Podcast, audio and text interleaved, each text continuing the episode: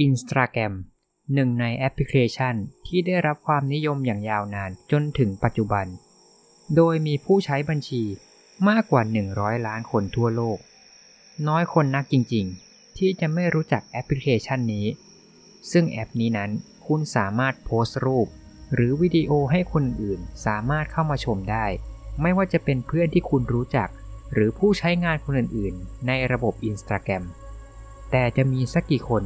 ที่รู้ถึงเบื้องหลังแอปพลิเคชันยอดนิยมนี้ว่าเคยเกิดเหตุการณ์บางอย่างที่ชวนขนลุกมาแล้ว สวัสดีครับ ผมโอคารุโตะคุง ในค่ำคืนนี้ ผมจะมาเล่าเรื่องราว จากเหตุการณ์จริงที่เคยเกิดขึ้น และเกี่ยวข้องกับแอปพลิเคชันนี้ เรื่องราวจะเป็นอย่างไร และจะทำให้คุณกลัวได้ขนาดไหน ขอเชิญทุกท่านรับฟังได้เลยครับ เรื่องที่หนึ่ง ฮอลลี่ ผมก็เป็นผู้ชายคนหนึ่งที่ชอบเล่นแอปพลิเคชันโซเชียลต่างๆ แต่ Instagram นั้นเป็นแอปพลิเคชันที่ผมชอบเล่นที่สุด คนรู้จักผมหลายคนก็เล่นแอปนี้ไม่ต่างจากผม ตอนนั้นผมก็มีคน Follow Account ของผมประมาณ 300 คน แต่คนที่ Follow ส่วนใหญ่ก็เป็นคนที่ผมรู้จักอยู่แล้ว และอยู่เมืองเดียวกันกับผม เมืองที่ผมอยู่ไม่ใช่เมืองใหญ่โตอะไรมาก เลยไม่แปลกที่ผมจะคุ้นหน้าใครหลาย ๆ คน แต่ก็มีอยู่วันหนึ่ง ที่จู่ๆ IG ของผม ก็แจ้งเตือนเข้ามาในมือถือ ผมลองเช็คดู ก็เห็นว่ามีการกด Follow Account ของผมขึ้นมาเพิ่มหนึ่งคน โดยผู้ที่ Follow นั้นใช้ชื่อ Account ว่า Holly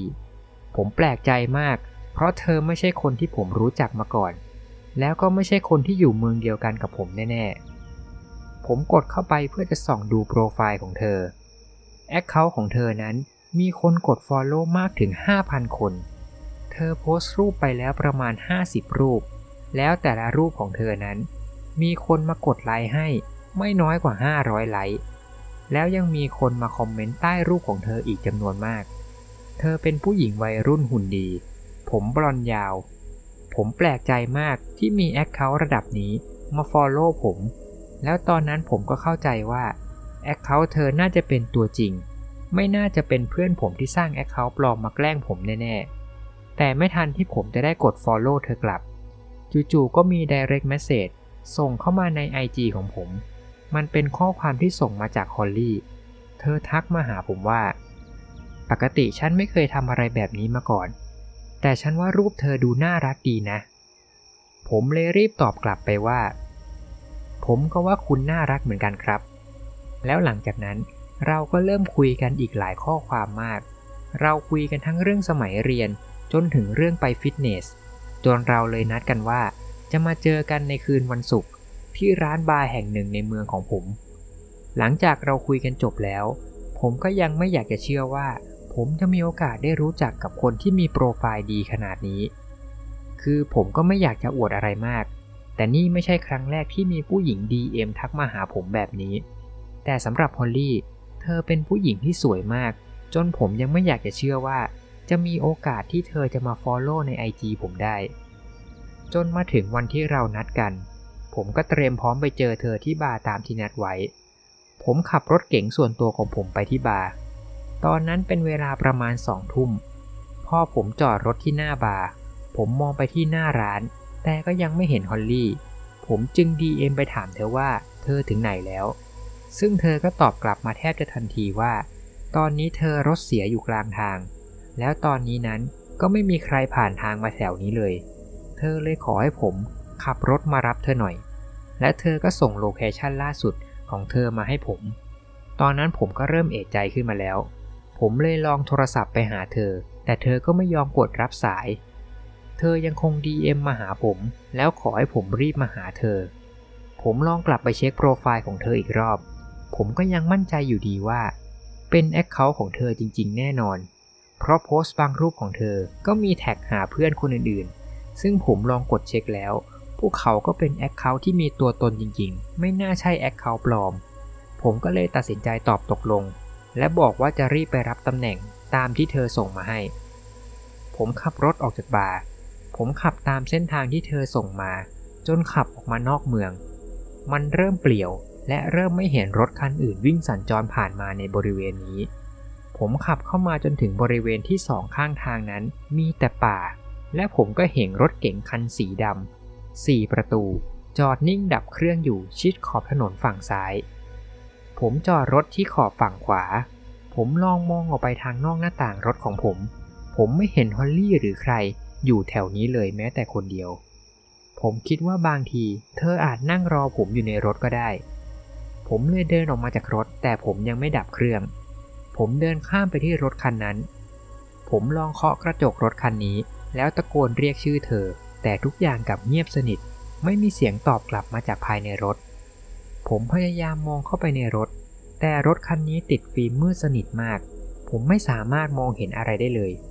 ผมเลยจะลองเดินอ้อมไปอีกฝั่งหนึ่งของรถ เผื่อว่าจะมองเห็นอะไรมากขึ้น แต่ไม่ทันที่ผมจะเดินไปอีกฝั่ง ผมก็ได้ยินเสียงกระจกรถที่กำลังเลื่อนลงช้าๆ ผมรีบหันกลับไปมองที่เดิม ก็เห็นกระจกรถที่ผมเพิ่งเคาะเลื่อนลง แต่มันเลื่อนลงมาไม่มากพอที่ผมจะเห็นทั้งหมดภายในรถได้ ตอนนั้นผมรู้สึกขนลุกยังบอกไม่ถูก มันเริ่มมีอะไรผิดปกติแล้ว และไม่นานนัก ผมก็เห็นมือข้างหนึ่ง ยื่นออกมาจากรถและชี้มาที่ผม ผมสาบานได้เลยว่า นั่นเป็นมือของผู้ชายแน่นอน มันไม่มีทางที่จะเป็นมือของผู้หญิงแน่ๆ และผมก็เห็นแววตาคู่หนึ่ง ที่จ้องผ่านช่องเล็กๆ ที่เปิดอยู่ เข้ามาในรถ เสียงนั้นดังออกมา มันเป็นเสียงของผู้ชายทุ้มๆ ผมรู้ทันทีว่าผมไม่ควรทำตามสิ่งที่เขาบอก ผมรีบวิ่งกลับขึ้นรถ แล้วรีบเหยียบคันเร่งออกจากตรงนั้นให้เร็วที่สุด ผมขับออกมาได้ไม่นาน ผมลองมองไปที่กระจกมองหลัง แล้วสิ่งที่ผมกลัวก็เกิดขึ้นจริงๆ รถคันนั้นขับตามผมมาไม่ห่างมาก และรถคันนั้นปิดไฟหน้ารถ โชคดีที่ระหว่างทางพอมีไฟข้างทาง ผมจึงยังพอมองเห็นได้บ้าง ผมเลยรีบดับไฟรถบ้าง พยายามเลี้ยวตามแยกต่างๆ ที่ผมเจอให้มากที่สุด ผมไม่รู้ว่าผมเลี้ยวไปกี่ครั้ง จนผมมองกระจกหลังจนแน่ใจว่า รถคันนั้นไม่ตามผมมาแล้ว ผมกลับมาลองเช็ค account ฮอลลี่อีกครั้ง ปรากฏว่าเธอบล็อกผมไปแล้ว หลายวันต่อมา ผมลองติดต่อกับคนที่ชื่อฮอลลี่ผ่านทางช่องทางอื่น จนผมได้รู้ความจริงว่าฮอลลี่นั้นมีตัวตนจริงๆ แต่ IG ของเธอถูกแฮ็กมาได้หลายวันแล้ว และผมก็ไม่ใช่เหยื่อรายแรกที่ถูก account นี้หลอกลวง จนถึงทุกวันนี้ก็ยังไม่มีใครสามารถจับตัวคนที่แฮ็ก account ของเธอได้ และผมก็ไม่รู้ว่าจะมีใครโชคร้ายเป็นเหยื่อเหมือนผมอีกบ้าง เรื่องที่ 2 น่ารักจัง ฉันเป็นผู้หญิงคนหนึ่งที่ชอบเล่น IG มากๆ ฉันมีคนกด Follow แล้วประมาณ 1,100 คน ฉันเปิด Account เป็น Public เพื่อจะได้ให้คนอื่นๆ มาเห็นรูปของฉัน และมากดติดตามฉัน รวมถึงเข้ามาคอมเมนต์ในรูปของฉันได้ ซึ่งบางครั้งฉันก็มีคน Follow หน้าใหม่ๆ หรือคนคอมเมนต์รูปของฉัน โดยมาจากคนที่ฉันไม่รู้จักมาก่อน แต่ตอนนั้นฉันก็โอเคมาตลอด จนมาถึงวันหนึ่ง วันนั้นฉันโพสต์รูปที่ฉันไปเที่ยวทะเลกับเพื่อนๆ มีรูปรูปหนึ่งที่ฉันใส่ชุดบิกินี่แล้วถ่ายเซลฟี่ ฉันลองเช็คคอมเมนต์ ฉันก็มาสะดุดกับ account หนึ่ง account นั้นเป็นผู้ชาย เขาเม้นสั้นๆ ด้วยอีโมจิรูปไฟ 3 อัน ฉันรู้สึกแปลกๆ กับ account นี้ เลยลองกดเช็ค account ของเขาดู โดยจากรูปโปรไฟล์ของเขา เขาน่าจะเป็นผู้ชายวัยกลางคน อายุประมาณ 40-50 ปี ในโปรไฟล์ของเขานั้นมีแค่รูปที่เคยโพสต์ไว้แค่ 3 รูป ซึ่งเป็นรูปเซลฟี่ของเขาทั้งหมด พอฉันลองดูโปรไฟล์ของเขาแล้วก็คิดว่า คงไม่น่ามีอะไรแปลกไปมาก เพราะฉันเองก็มี account ที่ Follow ฉันในลักษณะโปรไฟล์คล้ายๆ แบบนี้ ฉันเลยพยายามไม่คิดอะไรมาก แล้วหลังจากโพสต์รูปนั้น แทบจะทุกวัน account ผู้ชายคนนี้ก็จะตามมาเม้นใต้รูปของฉันตลอดทุกรูป ซึ่งเขาจะเม้นด้วยข้อความสั้นๆ เช่น hot หรือไม่ก็น่ารักจัง จนมีอยู่วันหนึ่งที่ฉันโพสต์รูปใหม่ คราวนี้ผู้ชายคนนี้ไม่ได้มาคอมเมนต์เหมือนเดิมแล้ว แต่เขา direct message มาหาฉัน เขาส่งข้อความมาหาฉันว่า เฮ้ hey, ผมแค่อยากจะบอกว่าคุณน่ารักมาก ถึงแม้ผมจะอายุมากกว่าคุณตั้ง 30 ปีก็ตามเถอะ พร้อมกับส่งอีโมจิรูปหน้าหัวเราะ ฉันก็ไม่คิดอะไรมาก ตอบกลับเขาไปว่า ขอบใจ แล้วก็ส่งอีโมจิหัวเราะกลับไป หลังจากนั้นเขาก็ตอบกลับมาทันทีว่า ผมยอมตายได้เลย เพื่อจะได้เจอคนสวยอย่างคุณ ฉันก็ตอบกลับไปเหมือนเดิมว่า ขอบใจ ตอนนั้นฉันก็แปลกใจกับตัวเองว่าทำไมยังตอบกลับกับคนแบบนี้ไป แล้วสักพักเขาก็ส่งข้อความสุดท้ายมาว่า ผมจะไปเจอคุณในสักวันหนึ่ง ฉันไม่ตอบกลับแล้ว ฉันรู้สึกว่าผู้ชายคนนี้ดูน่ากลัวขนลุกมาก แต่ฉันก็ไม่บล็อกเขา เพราะฉันก็ไม่อยากเสียยอด Follow กับยอดไลค์ส่วนเขาเองก็ไม่ direct message มาหาฉันอีกเลย จนเวลาผ่านมาอีก 2 วัน คราวนี้ฉันก็โพสต์รูปใหม่ โดยฉันถ่ายเซลฟี่กับน้องสาวของฉันที่ชื่อว่าแคโรลโดยเราถ่ายรูปกันที่หน้าบ้าน แล้วก็โพสต์รูปไป แล้วพอโพสต์รูปไปแทบจะทันที ผู้ชายคนนี้ก็เข้ามาเม้นใต้รูปบอกว่า เธอกับน้องสาวน่ารักจัง คราวนี้ฉันรู้สึกว่ามันน่ากลัวเกินไปแล้ว ฉันเลยรีบลบคอมเมนต์ของเขา แล้วบล็อกแอคเคาท์ของเขาออกจากบัญชีของฉัน จนเวลาผ่านมาถึงช่วงเวลาดึกของวันเดียวกัน วันนี้ฉันมีนัดเจอกับเพื่อนๆของฉันที่บ้านของพวกเธอ ตอนนั้นที่บ้านของฉันมีแค่เพียงแค่ฉันและน้องสาวแค่สองคน หลังจากฉันแต่งตัวทำเล็บเสร็จแล้ว และกำลังจะออกจากห้องนอนของฉัน ฉันมองออกไปนอกหน้าต่าง ก็เห็นรถเก๋งสีดำคันหนึ่ง มาจอดอยู่บริเวณใกล้กับหน้าบ้านของฉัน มันเป็นรถเก๋งสีดำ รถคันนั้นจอดหลบอยู่หลังพุ่มไม้และดับเครื่อง ฉันจ้องอยู่สักพัก แต่ก็ไม่เห็นว่าจะมีใครเดินออกมาจากรถคันนั้น แต่ฉันก็ไม่พยายามจะคิดอะไรมาก แล้วเดินออกจากบ้านเพื่อขับรถของฉันไปหาเพื่อน ตอนที่ฉันออกจากบ้าน ฉันเห็นน้องสาวฉันยังนั่งเล่นแล็ปท็อปอยู่ในห้องของเธอ และตอนนั้นฉันก็ไม่ได้บอกอะไรน้องสาว เพราะคิดว่าถ้ามีอะไร เธอก็คงส่งข้อความมาหาอยู่แล้ว ฉันออกจากบ้าน ล็อกประตูหน้า แล้วขึ้นรถของฉัน ระหว่างที่ฉันกำลังเตรียมออกรถ ฉันลองมองไปที่รถคันนั้นอีกครั้ง รถคันนั้นติดฟิล์มสีดำสนิท ฉันมองไม่เห็นด้านในของรถเลย ฉันพยายามจะคิดว่า อาจจะเป็นรถของคนนอกเมืองที่อาจขับเข้ามาและหลงแถวนี้ก็ได้ แต่ก็แปลกอยู่ดี เพราะว่าบ้านของฉันนั้นอยู่สุดซอยของหมู่บ้าน และตรงนี้ก็เป็นทางตัน ไม่มีทางที่จะขับต่อไปได้ นอกจากขับย้อนกลับไปทางเดิม แต่รถคันนี้ก็ยังจอดนิ่ง และดับเครื่องปิดไฟภายในรถ ฉันพยายามจะไม่คิดอะไรมากกว่านี้ เพราะกลัวว่าจะไปสาย ฉันเลยขับรถไปที่บ้านเพื่อน ระยะทางไปบ้านเพื่อนนั้นไม่ได้ไกลมากนัก พอฉันไปถึงเราก็เริ่มมีการดื่มกินกันบ้าง แต่ฉันไม่อยากจะดื่มเยอะ เพราะฉันมาคนเดียวและต้องขับรถกลับบ้านด้วย ฉันอยู่สังสรรค์พูดคุยกับเพื่อนประมาณได้สองชั่วโมง แล้วก็ขอตัวกลับบ้าน ฉันจำได้แม่นว่าใช้เวลาเดินทางกลับแค่ประมาณ 5 นาที ก็เดินทางมาถึงที่บ้านของฉัน ระหว่างที่รถใกล้จะถึงที่บ้าน ฉันก็ยังเห็นเจ้ารถคันนั้น รถสีดำติดฟิล์มทึบคันนั้น ยังจอดอยู่ที่เดิม ฉันลองชะลอรถและขับผ่านรถคันนี้ช้าๆ เพื่อจะมองเข้าไปในรถคันนี้ให้ดีอีกรอบ แต่ฉันก็ยังไม่เห็นอะไรที่ชัดเจนไปมากกว่าเดิม หลังจากฉันจอดรถที่หน้าบ้านแล้ว ฉันเดินมาที่ประตูหน้าบ้าน และกำลังควานหากุญแจ แต่ฉันนั่นเผลอทำกุญแจตกลงพื้น จังหวะนั้นจู่ๆฉันรู้สึกขนลุกแปลกๆอย่างบอกไม่ถูก มันเหมือนว่าจู่ๆฉันก็เริ่มกลัวรถคันนั้นขึ้นมา รถคันสีดำที่จอดอยู่ข้างหลังฉัน คราวนี้ฉันไม่กล้าแม้แต่จะก้มลงไปหยิบกุญแจ เพราะกลัวว่าสายตาฉันจะต้องไปเห็นรถคันนั้นอีกรอบ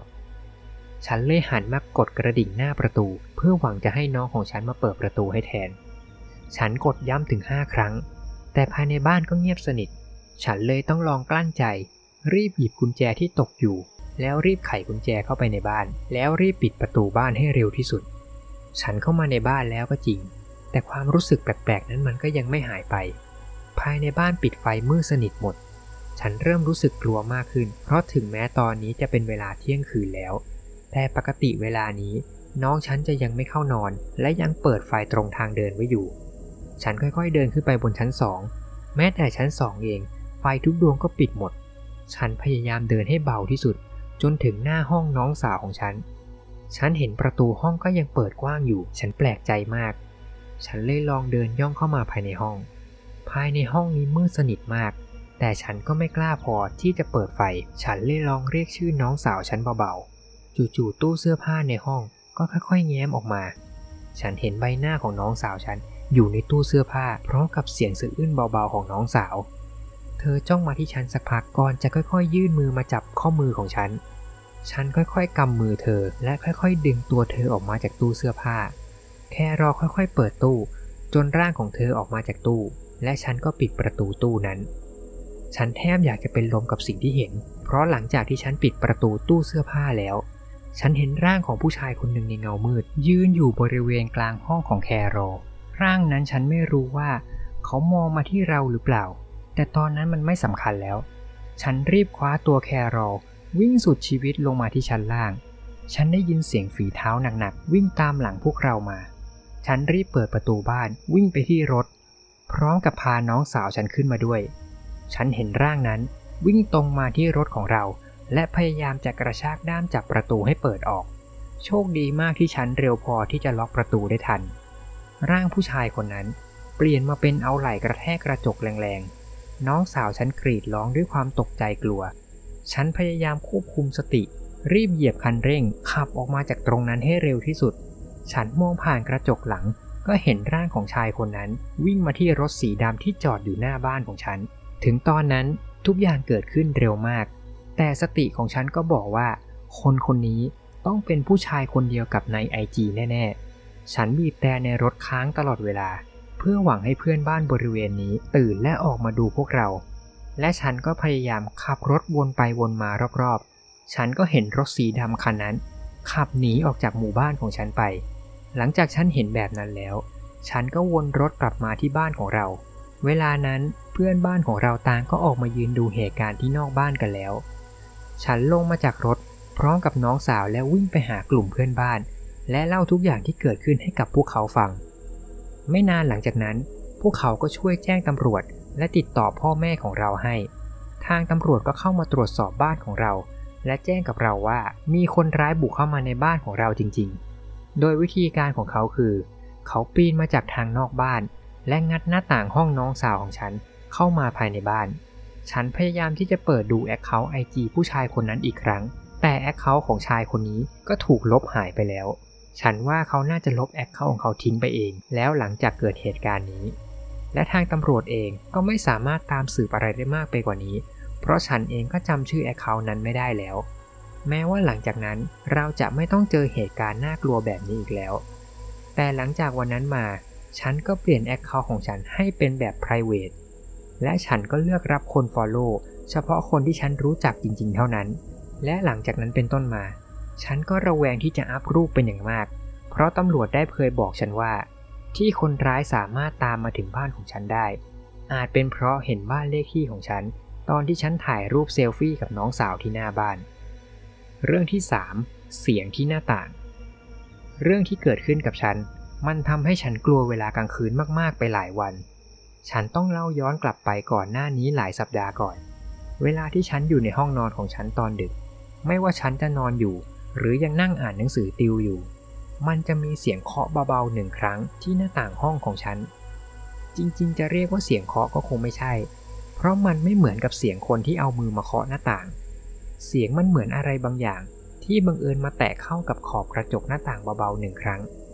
และบางที ฉันก็ได้ยินเสียงคลิกเบาๆจากนอกหน้าต่าง 1-2 ครั้ง มันเป็นแบบนี้ติดๆกันแทบทุกวัน จนฉันต้องไปบอกพ่อของฉัน แต่เขาก็พยายามปลอบฉันว่าไม่น่ามีอะไร อย่าคิดมาก และบอกว่าอาจจะเป็นแมลงที่บินมาชนหน้าต่างเขาก็ได้ พอฉันคิดแบบนั้น มันก็ช่วยให้ฉันลดความกลัวลงไปได้บ้าง จนมีอยู่วันหนึ่ง เพื่อนผู้ชายที่เคยอยู่ในคลาสเรียนเดียวกับฉัน เขาเคยมาขอเบอร์ฉันไว้ ตอนที่เราเจอกันในคลาสเรียนคาบหนึ่ง แต่เราก็ไม่ค่อยได้คุยอะไรกันบ่อยมาก เขาส่งข้อความมาหาฉันในคืนวันหนึ่งที่ฉันกำลังอ่านหนังสืออยู่ในห้องนอน เขาส่งข้อความมาว่า ผมขอโทษนะ ที่ส่งข้อความมากลางดึกแบบนี้ แต่ผมอยากจะถามเพื่อความแน่ใจ เพราะผมไปเจออันนี้เข้า ตอนที่กำลังเล่น IG อยู่ ผมว่าถ้า IG นี้ไม่ใช่ของคุณ มันจะดูน่ากลัวมาก และเขาก็แนบลิงก์ Account IG หนึ่งมาให้ฉันดู ฉันลองกดเข้าไปในลิงก์ที่ส่งมา มันก็พาฉันมาที่หน้าโปรไฟล์ของ Account หนึ่งที่มีชื่อว่า JP Unofficial ฉันสะดุดกับชื่อมาก เพราะมันตรงกับชื่อย่อของฉัน แต่สิ่งที่ฉันเจอหลังจากนี้ มันทำให้ฉันขนลุกเป็นอย่างมาก เพราะภาพโปรไฟล์และภาพอื่นๆ ที่อยู่ใน Account นี้ทั้งหมด 45 รูป มันมีแต่รูปของฉันทั้งหมด บางรูปก็มีรูปที่ฉันเซลฟี่กับเพื่อนๆของฉัน แต่รูปอื่นๆนั้น ฉันไม่ได้เป็นคนถ่ายเองแน่นอน หลายๆ รูปมันมีถูกถ่ายมาจากระยะไกล บางรูปก็เป็นถ่ายตอนที่ฉันใส่ชุดว่ายน้ำเที่ยวทะเลอยู่ บางรูปก็มีรูปที่ฉันกำลังนั่งอยู่ในรถ บางรูปก็ถ่ายฉันตอนที่ฉันอยู่ที่สวนหลังบ้าน แต่รูปที่ทำให้ฉันกลัวที่สุดคือ รูปของฉันเองที่กำลังอยู่ในห้องนอน ไม่ว่าจะเป็นรูปตอนที่ฉันกำลังนั่งอ่านหนังสือ รูปตอนกำลังฉันเล่นมือถือ รูปตอนกำลังฉันหลับอยู่บนเตียง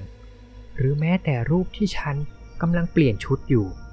ฉันท้องไส้ปั่นป่วนไปหมด จนแทบอยากจะอ้วกออกมา ฉันกลัวมาก แต่ฉันก็ยังทนฝืนดูแอคเคาท์นี้ต่อ รูปแต่ละรูปที่โพสต์นั้น มีคนมากดไลค์ให้ประมาณ 2-3 คน บางรูปก็มีคอมเมนต์ด้วย แต่มันน่าขนลุกมาก คอมเมนต์พวกนั้นไม่ได้พูดห้าม หรือด่าพฤติกรรมแบบนี้เลย คอมเมนต์พวกนั้นมีแต่ชื่นชม และพูดจาชวนขนหัวลุก เช่น ฮอตมาก หรือเอาอีกเอาอีก หรือถ้าเป็นฉัน ฉันจะทำอะไรกับเธอดีนะ ส่วนแคปชั่นใต้รูปภาพของฉัน ก็ยิ่งทำให้ฉันกลัวไม่แพ้กัน อาทิเช่น ผมรักเธอมาก เหมือนเธอเป็นเมียผมคนหนึ่งเลย หรือผมชอบแอบมองเธอแบบนี้แทบทุกวัน เวลานั้นน้ำตาของฉันเริ่มไหลออกมาแล้ว ฉันตัวสั่นไปหมด และตอนนั้นเจ้าเสียงนั่นก็ดังขึ้นมาจากนอกหน้าต่างอีกครั้ง เสียงแตะที่กระจกหน้าต่างหนึ่งครั้ง และเหมือนมีเสียงคลิกเบาๆตามมาอีกสองครั้ง จู่ๆสมองของฉันก็เฉลยคำตอบของปริศนาเสียงนี้ เสียงอะไรบางอย่างที่แตะกระจก เสียงคลิกเบาๆ พอฉันนึกถึงภาพคำตอบนั้นได้ ฉันกรี๊ดสุดเสียงที่สุดในชีวิต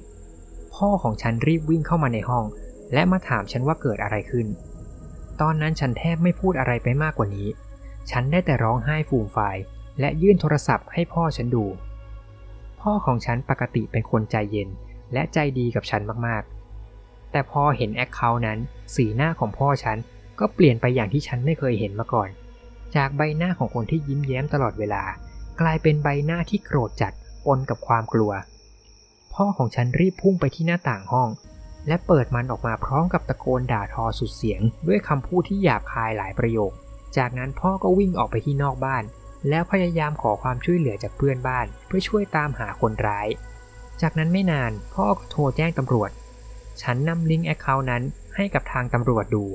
ทางตำรวจก็รับเรื่อง และรีบนำ account นี้ไปสืบหาแหล่งที่มา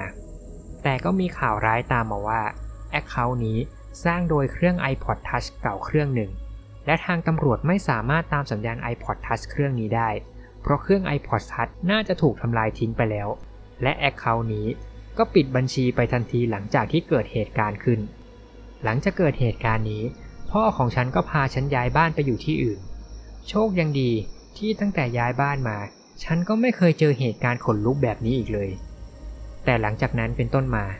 ฉันก็ได้ตั้งค่าแอปพลิเคชันโซเชียลทั้งหมดของฉันให้เป็น p r i v a t และทุกครั้งที่ฉันอยู่ในห้องนอน ฉันจะล็อกประตูหน้าต่าง และปิดม่านหน้าต่างทุกบานตลอด สิ่งที่ฉันอยากจะบอกทุกคนคือ ระวังโลกออนไลน์โซเชียลไว้ด้วย และพยายามเช็คตัวเองให้ดีว่า ไม่มีใคร แอบตามคุณอยู่ และทั้งหมดนี้ครับ ก็คือเรื่องเล่าจากเหตุการณ์จริงที่เคยเกิดขึ้น และเกี่ยวข้องกับแอปพลิเคชันที่มีชื่อว่า Instagram ขอขอบคุณทุกท่าน ที่ติดตามรับฟังเรื่องราวจนจบครับ ใครที่ชอบเรื่องเล่าแบบนี้ ผมก็ขอฝากกดแชร์และกดติดตาม เพื่อเป็นกำลังใจในการเล่าเรื่องราวใหม่ ๆ ด้วยครับสำหรับตอนนี้ผมก็ต้องขอกล่าวคำว่า ขอบคุณและสวัสดีครับ